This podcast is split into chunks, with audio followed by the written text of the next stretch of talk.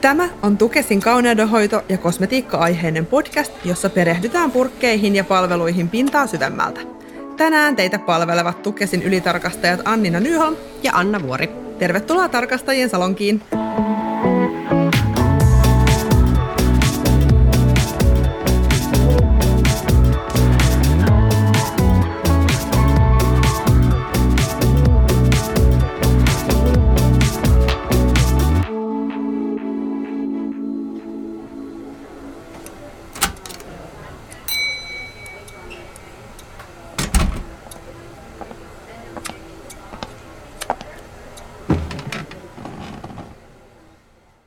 Keskustellaan tulevaisuudesta. Mitä kosmetiikassa voisi tapahtua tulevien vuosien ja vuosikymmenien aikana? Tuoteostoksille Salonkiin on tänään saapunut tuotekehityspioneeri Jaana Ailus. Tervetuloa Jaana. Hei, kiva olla täällä. Mennään noihin vakiokysymyksiin. Eli Jaana, mikä kosmetiikkatuote sä itse olisit ja miksi? No mä olisin varmaan joku semmoinen monitoimibalmi, joka sopii ihan kaikkeen, että oli sitten kynsinauhoista hiustehoitoon et ja meikin voi poistaa, että kaikki mahdolliset yhdellä tuotteella. Kekseliästä. No, mitäs jos kävisi niin, että voisi vuoden ajan käyttää vain yhtä kosmetiikkatuotetta, niin mikä se olisi? Se olisi ehdottomasti joku suihkugeeli tai tämmöinen näin, että voi pestä koko kropan kädet, hiukset, you name it, kaikki, koska en mä muuten pärjäisi. Kuulostaa erittäin hyvältä ja täytyy sanoa tuohon aikaisemmaan keksintöön, että mä en yhtään ihmettele, vaikka se kykenisi myös kehittelemään tällaisen, tällaisen valmisteen, että oh, sekään ei one. yllättäisi. 17 in one. Kyllä, joo. Kaikkeen mahdolliseen sopiva tuote. Mutta hei Jaana, mitkä raaka-aineet ja minkä tyyliset valmisteet on pinnalla just nyt? No yksi, mikä on ollut tässä jo muutama vuoden pinnalla, mutta tulee vaan enemmän ja enemmän, on noin sivuvirrat. Eli muiden teollisuuksien ylijäämäaineista tehdyt raaka-aineet. Oli sitten esimerkiksi mehuteollisuudesta nämä erilaisten marjojen kivet, niin niistä voidaan tehdä kasviöljyä. Tai sitten voidaan hyväksikäyttää puuteollisuuden sivuvirtoja, että näitä on todella paljon ja niitä kehitetään koko ajan lisää. Eli tavallaan kamaa, mikä menisi muuten roskiin tai biojätteeseen vähintään, niin niistä on, kehitellään koko ajan uusia jännittäviä aineita. Ja esimerkiksi maapähkinän kuorista saa sellaista kuitua, millä pystyy korvaan nailon 12 mikromuovin. Eli tällaisia siis teknologia kehittyy koko ajan todella paljon ja voidaan jopa löytää mikromuovin korvaajia sivuvirroista. Okei, kuulostaa mielenkiintoiselta. No jos mietitään sitten, äh, sulle on tota noin, tuttua tuotteiden kehittely sekä tuotteiden suunnittelu, niin miten uuden tuotteen suunnittelu lähtee käyntiin? No on muutamia tapoja. Yksi on sellainen, että mulle tulee idea, että tällaisen tuotteen mä itse tarvitsisin ja sitten lähden katsomaan, että pystyisikö sen jotenkin tekemään.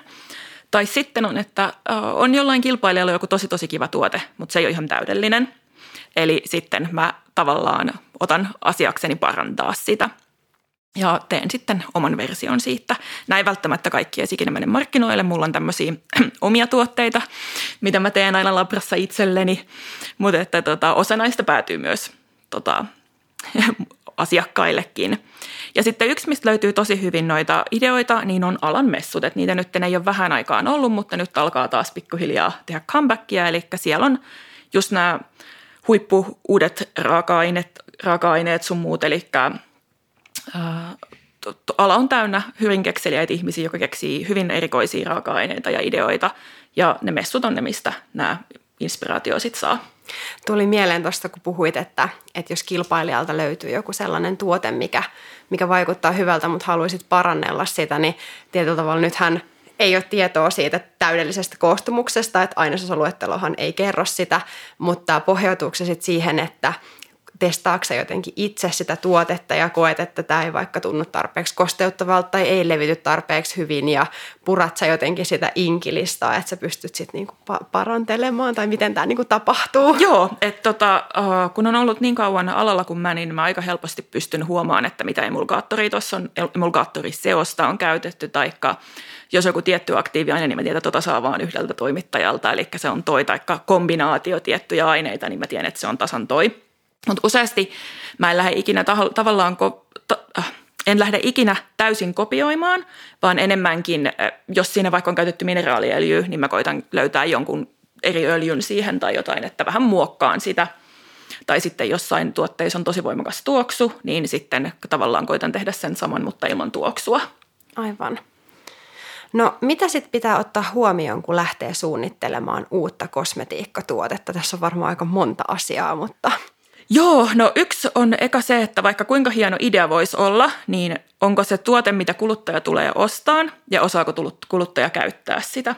Koska kuten mainitsin, niin mä teen itse kaikki vähän villimpiikin juttuja labrassa, mutta ne on sellaitteita, että osa ei ikinä tuliskaan markkinoille, kun ne on joko haastavia pakkausratkaisuja tai jotenkin muuten, että ne ei ole, ei ole kuluttajaystävällisiä tai sitten, että niissä on niin lyhyt käyttöaika. Ja sitten jos nyt päästään siihen, että tämä ehkä voisikin mennä markkinoille ja tämä on ihan toimiva tuote, niin ihan ensiksi mä alan aina miettiä, millä mä säilön sen, ja jos se on emulsio, niin mitä emulgaattoria käytetään. Eli niistä no säilöntä on kaikkein tärkein, että sen pitää pysyä sitten hyvänä kuluttajallekin. No, mitä sitten, tota, sulle on varmasti myös kosmetiikan turvallisuusselvitys tuttu, niin missä kohtaa se turvallisuusselvitys tulee mukaan siinä tuotekehitysprosessissa? No siis ihan ehdottomasti ennen kuin tuote menee markkinoille, että tota, siitä nyt ei todellakaan voi joustaa. Mutta yleensä tehdään niin, koska kuitenkin se on, ei ole mitään halpaa toimintaa ja sitten se myös vaaditaan siinä turvallisuusselvityksessäkin, että se tuote on läpäissyt stabiilisuustestit ja sitten noin challenge-testit eli mikrobiologiset altistustestit. Eli sitten kun nämä on läpäisty hyvin, niin vasta sitten tämä laitetaan turvallisuusselvitys tulille. Ja joskus voi olla montakin eri versio, eli mulla saattaa olla vaikka kolmella eri säilöntäainepitoisuudella tuote menossa, ja sitten mä katson, että millä mahdollisimman alhaisella pitoisuudella se läpäisee. Ja sitten vasta kun mä tiedän, että se vaikka sillä 0,5 läpäisee, niin sitten mä laitan sen turvallisuusarvioon, että se on tällainen, että siinä on monta prosessia samaan aikaan, mutta se turvallisuusarvio on niin kuin se tavallaan viimeinen, että siinä, sitä varten pitää olla kaikki tämä data, että se tuote pysyy muuttumattomana ja siellä ei kasva pöpöt. No, missä kohtaan sitten tuotteen pakkaukset tulee siihen suunnitelmaan mukaan? Pitääkö ne miettiä niin kuin heti siinä, kun mietit, että onko tämä tuote ylipäätään kuluttajien mieleen vai vasta kun sitä lähdetään testaamaan turvallisuusselvitystä varten?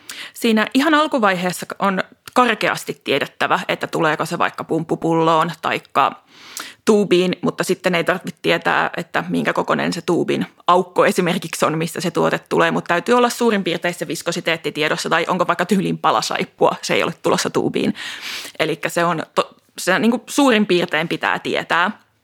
Ja sitten tosiaan tietysti sille tuotteelle tehdään noin säilyvyystestit siinä lopullisessa pakkauksessa, eli ettei tule mitään epäsuotuisia interaktioita pakkauksen kanssa.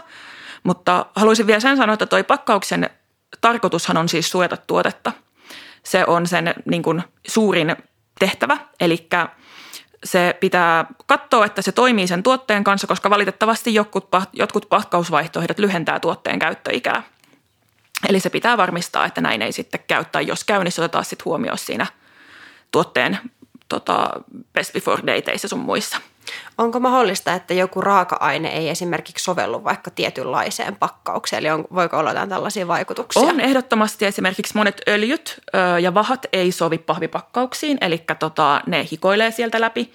Eli on kaikkia ihania huulipunahylsyjä sun muita, mikä on täysin pahvisia tai deodorantteja, mutta sitten jos siinä on tarpeeksi tota, ihanasti levittyvä öljy, niin se myös levittyy sitten sitä pahvia pitkin sieltä. Ja on tosi moni muita tällätteitä, että tietyt öljyt ei tiettyjen muovien kanssa edes ole, että öljyt on yleensä haastavia ja sitten kaikki hapot, hapot liuottimet, niin ne ei kauheasti aina kaikista raaka anteeksi, hapot ja liuottimet ei ihan kaikista aineista tykkää. Onko sitten mahdollista, että toi voi vaikuttaa myös tulevaisuuden pakkaussuunnitteluun? Joo, ehdottomasti, että tota, tietysti yritetään tulevaisuudessa haluttaisiin, tai nyttenkin jo halutaan, että tuotteet on pakattu mahdollisimman helposti kierrätettävästi ja biohajoavasti. Mutta valitettavasti, jos on biohajoava pakkaus, niin se ei päätä, koska se alkaa biohajoaan. Eli varsinkin, kun se on vesipohjainen tuote, niin se saattaa alkaa hajoamaan jo käytössä. Eli tätä tullaan parantamaan. Tai sitten tullaan vaan meneen tämmöisiin enemmän vanhanaikaisiinkin pakkauksiin, että tota, lasi, alumiini, mitkä ovat täysin muuttumattomia, että siellä se tuote, se, ne suojaa erittäin hyvin tuotetta ja sitten tota, tuote säilyy pitkään. Eli ehkä olisi järkevämpää panostaa nimenomaan vanhojen materiaalien kierrätykseen ennemmin kuin, että aina vaan kehitetään uutta. Joo, ehdottomasti, Joo. että tuo kierrätys on, kierrätys on paljon tärkeämpi mun mielestä kuin uusien kehittäminen. Kun kaikki haluaisi pois muovista ja on muutamia sellatteita, ei niin hyviä vaihtoehtoja. Esimerkiksi sokeriruoasta voidaan tehdä muovia. Mutta se sitten tarkoittaa, että sitä varten pitää tota, sademetsää tuhota että sinne saadaan peltoja, missä kasvaa sokeriruokoa.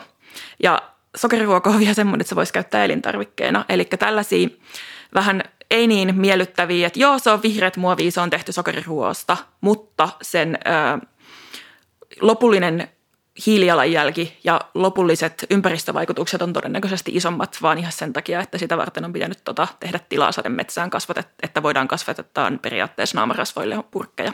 Eli siinä mennään vähän niin kuin ojasta allikkoon. Kyllä aika monta aspektia pitää kyllä niin kuin huomioida, jos halutaan tällaista niin kuin kestävää pakkauskehitystä tulevaisuudessakin miettiä. Ja varmasti tulee kysymykseen monesti sitä, että onko järkevämpi käyttää vain vanhoja kierrätettäviä jo olemassa olevia materiaaleja – No, jos mietitään myös vähän noita väittämiä, ne on iso osa kosmetiikkavalmisteita ja varmaan ö, jollain tavalla linkittyy tuotekehittelyyn, niin luodaanko ensiksi se tuote ja sitten vasta sen ympärille väittämät vai mietitäänkö ensin, että mitä siitä tuotteesta halutaan sanoa ja sitten sen ympärille lähdetään rakentamaan tuotetta? Se riippuu tosi paljon yrityksestä. Et meillä esimerkiksi mennään aina tuotekehitys edellä, eli mulle saattaa tulla idea, tai meillä, meillä saattaa olla, että tehdään kosteuttava seerumi, mutta se on oikeastaan ainoa väittämä, mitä me ollaan päätetty, että kaikki muut tulee sitten siitä, kun mietitään, että mitä raaka-aineita tänne voisi laittaa. Mutta useat yritykset on todella markkinointivetosia ja heillä tosiaan tulee – Saattaa tulla ihan, että se raaka-ainekin, mitä tullaan käyttämään, on, että hei, tämä on nyt trendaava, me halutaan rakentaa vaikka tämän ympärille se tuote. Eli tämä on myös hyvin yleistä. No sitten tota, jos palataan vielä hetkeksi tuohon äskeiseen aiheeseen, eli noihin pakkauksiin, niin meille tulee välillä vastaan kysymyksiä siitä, että – voiko kahta eri valmistetta sekoittaa vaan keskenään ja myydä asiakkaalle purkkiin. Niin millaisia huomioita tästä nousee just niin kuin tuotesuunnittelun näkökulmasta ja voiko näitä valmisteita oikeastaan pakata mihin tahansa pakkaukseen? No aletaan siitä, että niskakarvat ihan nousee pystyyn tästä ajatuksesta. Eli tota, leikitään, että nyt nämä kaksi seosta, mitkä sitten laitetaan yhteen, niin pitäisi olla täy, toi tarkat prosenttipitoisuudet tiedossa ehdottomasti, koska sillä lopputuotteella pitäisi olla sitten se inki. Eli ainesosaluettelo tiedossa, mutta se hyvin harvoin, jos sä ostat jonkun seoksen A, niin sulla ei ole sitä täyttä tota, raaka-aineita tota, tiedossa. Ja sitten tota, sen pitäisi kuitenkin täyttää lain minimivaatimukset, eli sen pitäisi olla tota, stabiili, käyttäjälle turvallinen. Ja mulle eka tulee tästä mieleen, että tota, näillä kahdella seoksella – hyvin todennäköisesti ei ole samaa säilöntäainejärjestelmää. Ja sitten kun sä sekoitat ne keskenään, niin pahimmassa tapauksessa ne tavallaan kumoo toisensa. Eli niissä voi olla ihan eri pH, ties mitä. Eli pahimmassa tapauksessa se uusi seos ei ole säilytty, kukaan ei tiedä mitä siellä on ja tota, se ei ole stabiili, eli ei missään tapauksessa. Onko jotain sellaisia, tai onko mahdollista, että raaka-aineet esimerkiksi keskenään muodostaa jopa jotain ehkä myrkyllisiä sivutuotteita tai reagoi keskenään niin, että sieltä tulee jotain ihan muuta ulos.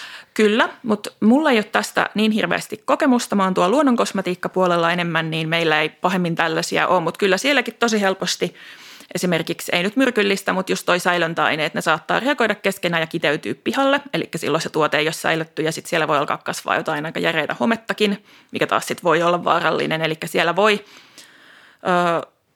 varsinkin kun ei tiedetä mitä siellä on, ja sitten jos ei tule ihan tota, seuratuista EU-olosuhteista nämä alkuperäiset seokset, niin siellä voi ihan oikeasti olla mitä vaan. Eli ehkä tällaisena kiteytyksenä voisi sanoa, että jos haluaa valmistaa uuden tuotteen, niin valmistaa sitten alusta saakka, Joo. eikä yritä päästä helpolla ja sekoitella kahta jo olemassa olevaa valmista valmistetta keskenään. Joo, ehdottomasti.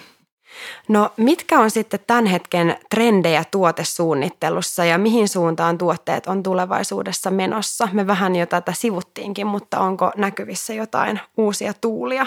Joo, että tässä nyt on muutaman vuoden ollut aika lailla kaikenlaiset erilaiset hapot ja kuorinnat, aika järeetkin. Ja tota, tämä itse on huomannut esimerkiksi Instagramissa, että tota, sitten on näiden lopputulos on se, että aika monet on tota ihon suojabarriäärinsä ihan kunnolla tuhonnut, kun ne on vetänyt kaikki mahdolliset hapot ja rakeiset kuorinnat. Niin nyt on tosi monilla brändeillä alkanut tulla sitten näitä suojabarriäärin parantamis, parantamis joko tuotteita tai sitten tuotekonsepteita. Eli tällä teitä niin kuin tavallaan korvaa vaan sen, että sitten kun sinä olet käyttänyt kymmentä eri happoa ja sinun ihosi on kuoriutunut, niin mitä sitten tehdään. Ja sitten toinen, mikä on nyt paljon enemmän ollut tapetilla, on toi ihon mikrobiomi. Eli siihen on, ö, alkaa olla raaka-aineita, lopputuotteita. Että tämä on tällainen uusi ja nouseva, nouseva trendi, että tota, aina enemmän ja enemmän just, että koitetaan sitä, ei enää tavallaan muokata tai varsinkaan tuhota sitä omaa mikrobiomia, vaan tukea sitä ja niin kuin tuoda sille apukeinoja. Ja kerro vielä, mitä ero on ihon suojabarriärillä ja ihon mikrobiomilla? Suojabarriääri on toi englanniksi acid mantle, eli happovaippa, eli tavallaan se hydrolipidivaippa ja kaikki nämä, eli se mikä on. Sitten mikrobiomi on taas ne kaikki äh, mikrobit, eli tota, meidän kaikkien ihoilla asuu erilaisia mikrobeja, hiivoja, homeita, viruksia, kaikenlaisia siis Osa niistä on oikein hyviä, niiden kuuluukin olla siellä, mutta sitten, ja ne pitää sitten ne ns-pahikset poissa. Saankohan me nyt selittää tätä, mutta kuitenkin, eli meillä, meidän kaikkien ihoilla asuu tota, pöpöjä ja me halutaan, että ne on hyvässä balanssissa. Ja sitten monet iho-ongelmat itse asiassa johtuu, on tutkittu, että todennäköisesti johtuu siitä, että se ihon mikrobiomi on häiriintynyt ja tavallaan se hyvisten ja pahisten suhde on mennyt vinksalleen, eli ne pahikset ovat sitten siellä jylläämässä ja aiheuttavat kaikkea inhottavaa. Eli on tosi tärkeää, että sekä se ihon suojabarriäri tai happovaippa että se mikrobiomi Joo. on tasapainossa ja kunnossa. On, ja, ne, ja kulkee, ne kulkee käsi kädessä, eli jos sulla on ehjä suojabarriäri, niin todennäköisesti se mikrobiomikin on sitten, e, toimii paremmin ja siellä ei ole sitten mitään ongelmia. Mitenkä sitten, kun puhuttiin tästä, tästä ihon mikrobiomista ja näistä uusista tuotteista, joilla pyritään vaikuttamaan siihen, niin jonkun verran on ollut pinnalla myös tällainen kosmetiikka, jossa on niin kuin elävää tavaraa niin sanotusti sisällä. Se, että onko se sitten todellisuudessa kuinka elävää, niin sitä on vaikea sanoa me tuotevalvonnassa toki ei niin kuin siihen samalla tavalla puututa, mutta näetkö, että tällaiseen pyritään, että olisi, olisi enemmän sitten jotain tämmöisiä eläviä mikrobeja siellä tuotteissa. Joo, sellaisiahan on niin prebioottisia ja probioottisia tuotteita, mutta ne tosiaan ö, yleensä on sillä, että ne ns. aktivoidaan, että ne on, ei ole valmiiksi sekoitettu siihen tuotteeseen, että näillä on yleensä aika lyhyt käyttöikä, missä on sitten ihan oikeasti näitä eläviä. Ja näitä on, mutta näissäkin on sitten se, että tota, ne ei toimi kaikille. Eli jos sun ihon mikrobiomi ei toimi niin kuin pitäisi, niin jos sä laitat siihen prebioottista tai probioottista tuotetta – niin jo todennäköisesti se voi auttaa, mutta ei kaikilla, koska ei kukaan tiedä, mitä siinä sun iholla, mikä ongelma siinä on. Ja tästä on itse asiassa hyvä esimerkki. Mä olin tässä muutama vuosi sitten yksilmessuilla, tai itse asiassa semmoinen koulutuskonferenssi. Ja siellä mä pääsin yhdeksi vapaaehtoisesti. Multa otettiin, mun ihon mikrobiomista otettiin DNA-näytteet. Eli mulla on ihan analyysi siitä, mitä kaikki pöpöjä mun iholla kasva. Ja meillä on kissoja, eli mulla löytyi sitten kissapöpöjäkin mun iholta, vaikka mä olin silloin Lontoossa, mä en ollut nähnyt mun kissoja muutaman päivään, mutta kuitenkin. Eli sitä, siinä on niin monta juttua, mikä pitää ottaa huomioon, että en mä tiedä, mistä esimerkiksi ne kissapöpöt, mitä mun ihoilta nyt löytyy, niin mistä tuotteesta ne tykkää. Että siinä on tosi monta aspektia näissä prebioottisissa ja probioottisissa tuotteissa. Nyt mun on pakko kysyä tähän väliin tuotekehityksen näkökulmasta, että miten sitten voidaan, tästä tulee varmaan nyt paljon esimerkiksi myös lainsäädännöllisiä haasteita, mutta onko mahdollista mennä kuinka pitkälle semmoisiin niin kuin räätälöihin, räätälöityihin tai hyvin semmoisiin niin kuin yksilöityihin valmisteisiin kuluttajalle, tietyllä tavalla kuinka pitkälle se on mahdollista ja missä kohtaa sitten tietyllä tavalla se lainsäädännöllinen prosessin mahdottomuus sitten niin kuin tulee vastaan. No jos on tällaisia sekoitettavia, että on vaikka kaksi komponenttia, niin sitten se on ihan tavallaan ei niin vaikea, että jos sulla on vaikka voidepohja, minne sä laitat sitten jonkun yhden ampulin jotain ja sitten se pitää käyttää vaikka kuukauden sisällä, niin semmoinen ei vaadi niin hirveätä, koska silloin periaatteessa sulla on vaan turvallisuusselvitykset sun muut sille ampulille ja sitten sille voidepohjalle, mutta niitäkään ei voi haman tappiin tehdä. Eli kun ne kaikki komponentit täytyy kuitenkin olla tota, no, lain, lain, lain, lakia noudattavia niin, että sinne ei voi, kaikille ei voi tehdä sitä omaa tuotetta. Mihin suuntaan näet, ollaanko tuotekehityksessä hakeutumassa tuonne tuotelainsäädäntöjen rajamaastoon? Että olla, liikutaanko siellä lääkkeiden, lääkinnällisten laitteiden, ehkä ravintolisien maailmassa? Mitä olet mieltä? Kyllä, ja tota, tälläkin hetkellä on todella paljon jo kosmetiikassa olevia raaka-aineita, jolla on um, toimivat hyvin samalla tavalla kuin tietyt lääkkeet, mutta näitä ne ei vaan kleimata.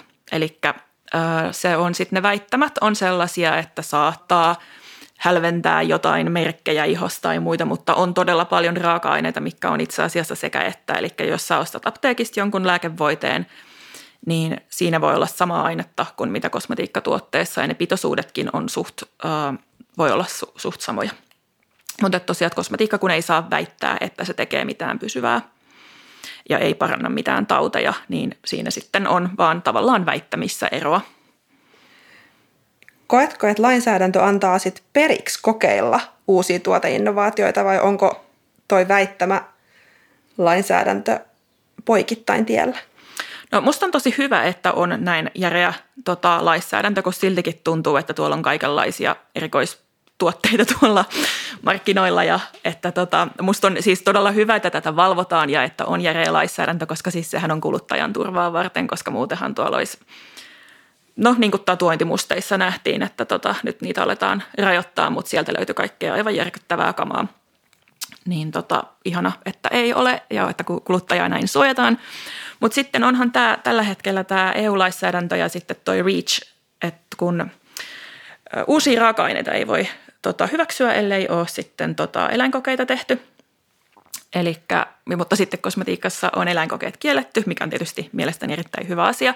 Niin olisi tosi ihanaa, että pystyisi tekemään sitten, että hyväksyttäisiin testimetodeiksi näitä vaihtoehtoisia, eläinkokeille vaihtoehtoisia metodeita.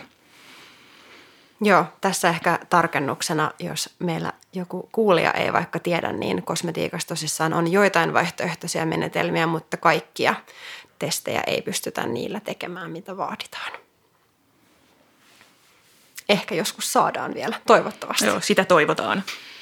No tota, mitä sitten, mitkä on semmoisia lennokkaimpia innovaatioita kosmetiikan saralla, joista sä oot kuullut? No. Ne voi olla semmoisia siis, joita ei ole ehkä ikinä päätynyt kuluttajan markkinoille, että on jäänyt sitten vaan lopulta sinne tuotekehittäjän pöydälle. Jotta näitä on aika, siis todella pimeitäkin välillä tulee, eli varsinkin tällaisia uusia innovatiivisia, tätä ei ole koskaan kokeiltu kosmetiikassa, mutta haluaisit sä kokeilla. Ja sitten käy ilmi, että se ei liukene mihinkään se raaka-aine – tai sitten se haisee aivan järkyttävältä, tai sitten että se, se on niin kuin, se ei voi yksinkertaisesti käyttää, tai sitten se värjää kaiken, eli tämmöisiä on tosi paljon, eli tosi ihana, upea sivuvirtaraaka-aine, mutta sitä ei voi niin kuin käyttää. Taikka sitten tota, useasti käy niin, että on joku upea, hieno emulgaattori, mutta se tota, vaatii ihan jäätävän kuumennuksen ja homogenisoinnin, että sitä voi käyttää, niin se, vaikka se olisi kuinka hieno ja siinä olisi niin mieletön ihotuntuma, niin se ei mene tuotannosta läpi, että se vaatii niin mielettömän hinkkaamisessa sit siellä tuotannossa, että se laitos on kiinni päivän, kun ne vaan tekee sitä yhtä voidetta. Ja siihen kuluu, en edes halua tietää kuinka paljon sähköä, jos vaikka 500 kiloa lämmitetään 90 asteiseksi, niin se yksinkertaisesti ei mene tuotannosta läpi. Et näitä on tosi, tosi paljon tällätteitä. Jotkut näistä on ihan mahtavia ja päätyy, meilläkin on loppu, lopputuotteeseen asti päätynyt tällaisia aika villinkin kuulosia aineita, mutta sitten joskus on, että mulla on markkinointu esimerkiksi aktiiviainetta – ei tiedetä, mitä se tekee tuotteessa. Sen nimi vaan oli aktiiviaine, kosmetiikan. Ja ei ollut tietoa, että mihinkä se liukenee tai että missä pH se toimii. Eli tällä on hyvin vaikea, vaikka se olisi tosi cool aine, mutta ei ollut oikeastaan mitään tietoa, että mitä se tekee. Kuulostaa aika jännittävältä. No jos mennään vähän vielä noihin äh, takaisin noihin pakkausmateriaaleihin. Me puhuttiinkin jo siitä, että ehkä tulevaisuudessa pitäisi enemmän keskittyä käyttämään niitä – jo olemassa olevia kierrätettäviä, mutta onko jotain sellaista, mikä voisi sun mielestä olla semmoinen tulevaisuuden pakkausmateriaali? No, tota, mun mielestä vanha kunnon muovi, koska jos ajatellaan, että se tuotteen ö, tuote pitää pysyä kuluttajalla hyvänä mahdollisimman pitkään. Sen pitää kestää esimerkiksi suihkussa sitä, että se kastuu. Niin muovi on ainoa, mikä täyttää kaikki nämä kriteerit. Sitä voi kierrättää ja useasti on jo nyt, että se on kierrätetty ja sitä voi kierrättää. Ja sitten muovissa on myös se, että tota, se on niin kevyttä, eli kun mietitään tätä koko logistiikkaketjua, eli jos vaikka netistä kun tilaat tuotteita, niin se paino on tosi tärkeää. Ja sitten mitä enemmän se tuote painaa, sitä enemmän polttoainetta sen kuljettamiseen menee. Eli siinä mielessä muovi voittaa lasin. Ja sitten myös muovissa on se, että tota, se ei vaadi ulkopakkausta. Eli tosiaan tosi monet alumiini tai lasi, ne menee ruman näköisiksi tai saa kolhuja tuolla kun niitä kuljetellaan ympäri maita ja mantuja, niin niissä on aina sitten se pahvinen ulkokotelo, mutta muovissa ei tarvitse. Se ei tietenkään ole niin luksus ja prestige, että sulla on niin kuin joku muovituubi, mutta se on pakkausmateriaalin määrällisesti se on kaikkein vähiten vie materiaalia ja sitten se tosiaan on kevyttä. Niitä voi laittaa kuinka monta laatikkoa vaan päällekkäin. Ei ole mitään sellaista, että jos sulla on kolme laatikkoa lasia, niin sitten neljäs ei enää mene, kun alkaa hajoon. Eli muovi on todella hyvä pakkausmateriaali. Ja tähän mainitsisin vielä, että sellainen kirja, mikä on Hyvä paha muovi, jonka on kirjoittanut Johanna Kohvakka ja Liisa Lehtinen on aivan erinomainen, jos haluaa enemmän miettiä tätä muovikysymystä ja yleensäkin sitä, että onko se muovi nyt se niin kaikkein pahin aine, mitä on. Tämä on varmasti hyvä ja kuitenkin meidän alalla pakkaukset on oleellinen osa ja paljon myös muovin käytöstä keskustellaan, niin varmasti ihan mielenkiintoinen luettava. Ihan totta. Ja toi kokonaiskulutus tai kokonaiskuormittavuus on ehkä semmoinen näkökulma, jota on tosi vaikea arvioida ja joka jää helposti keskustelusta ulkopuolelle, Joo. kun tuijotetaan vaan sitä yksittäistä muovipakkausta. Joo, että se on ihan eri, että jos se on sulla se muutama tuubi kotona, mutta sitten kun niitä on 10 000, niin se paino on aika iso, iso osa sitä pakkausta ja sitten sitä, kun sitä tuolla kuljetetaan ympäriinsä, niin just se, että muovi on kevyttä. Mulla tuli mieleen tuosta muovista ja aikaisemmin kun mainitsit noin kosmetiikan mikromuovit, niin tota, tuli tästä semmoinen ajatus, että onko mahdollista ikään kuin jos ajatellaan nyt muukin kuvaan tämmöinen niin kuin kiinteässä muodossa oleva mikromuovi, että myös nestemäinen, niin onko mahdollista löytää korvaavat raaka-aineet kaikelle sille muoville, mitä kosmetiikassa käytetään? Koko ajan kehitetään. Tehdään koko ajan kehitystä tätä suuntaan, että tätä olisi mahdollista. Ja melkein kaikille itse asiassa nykyään löytyy jo korvikkeet, mutta ne on joko haastava käyttää tuotannossa tai sitten ne on todella kalliita. Eli jos puhutaan esimerkiksi vaikka jostain karbomerista, mikä on tämmöinen sanottu nestemäinen, niin sen pystyy Mä olin yksillä messuilla, missä joku oli tehnyt itse asiassa väitöskirjaan osan siitä, että kuinka karbomerin voisi korvata, mutta luonnonkumeilla, eli siinä oli skrelotion ja xanttaanikumi, mutta se ei, se ei ollut yksi, vaan se oli niin kuin kolmen tai neljän eri luonnonkumin seo, seos, millä sen pysty korvaan. Ja sitten se ei ollut tuotannossa läheskään niin helppo kuin karbomeret. Siinä on tällaisia.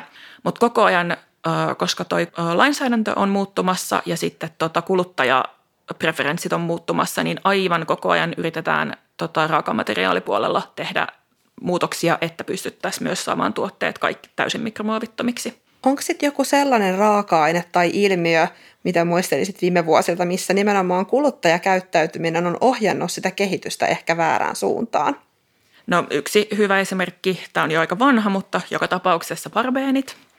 Eli parabeenit on aivan ihania säilöntäaineita, ne sopii herkkäihoisille kaikille ja ne on erittäin turvallisia ja tutkittuja, mutta koska kuluttajat ei tykkää niistä, niin sitten niitä ei enää kukaan pahemmin käytä. Ja tota, sitten sijalle on tullut muita säilöntäaineita, mitkä ei läheskään monet ole todellakaan yhtä ihoystävällisiä. Ja sitten esimerkiksi fenoksietanolia, mitä käytetään tosi paljon, niin sille ihmiset on alkanut herkistyä, kun sitä on ihan joka tuutissa nyt, kun ei voi parabeeneja käyttää. Eli tämä on tämmöinen mun lemppari aihe ja ei tule, parabeenit on edelleenkin täysin laillisia, mutta niitä ei kukaan käytä eikä halua tuotteisiinsa – Näetkö, että tilanne on edelleen sama kuin aikaisemmin vai onko havaittavissa jotain tämmöistä pikkuhiljaa tämmöistä parabeenien uutta tulemista vai painaako tämä niin kuin vanha ilmiö edelleen vielä? Niin kuin? Valitettavasti painaa, että tota, olisi tosi ihana nähdä parabeenit tekisi comebackin, mutta tota, en, en usko lähiaikoina. Tai sitten jos joku tosi iso yritys vetäisi, niin kuin vaikka L'Oreal sanoisi, että no niin, me käytetään nyt vaan näitä, mutta en, en usko, se on kuitenkin niin iso, iso juttu.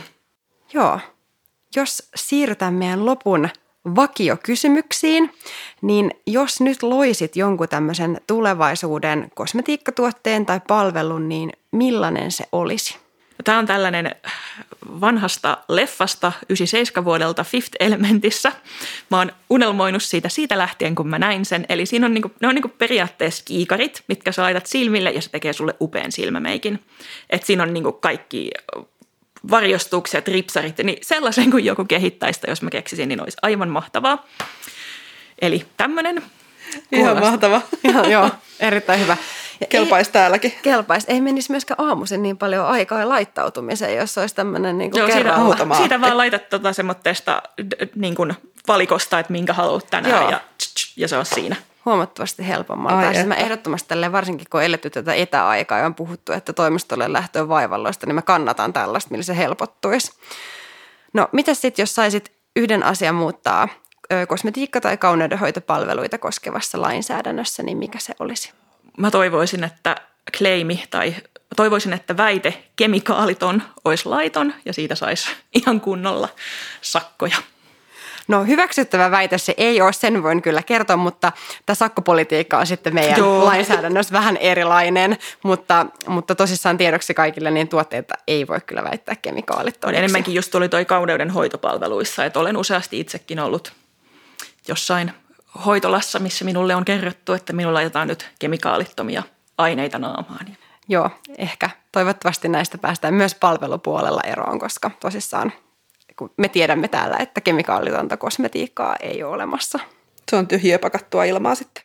Se on just näin. Hei, kiitos paljon vierailusta Jaana Ailus meidän salongissa. Kiitos paljon.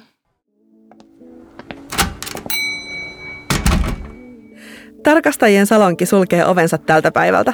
Tervetuloa uudestaan!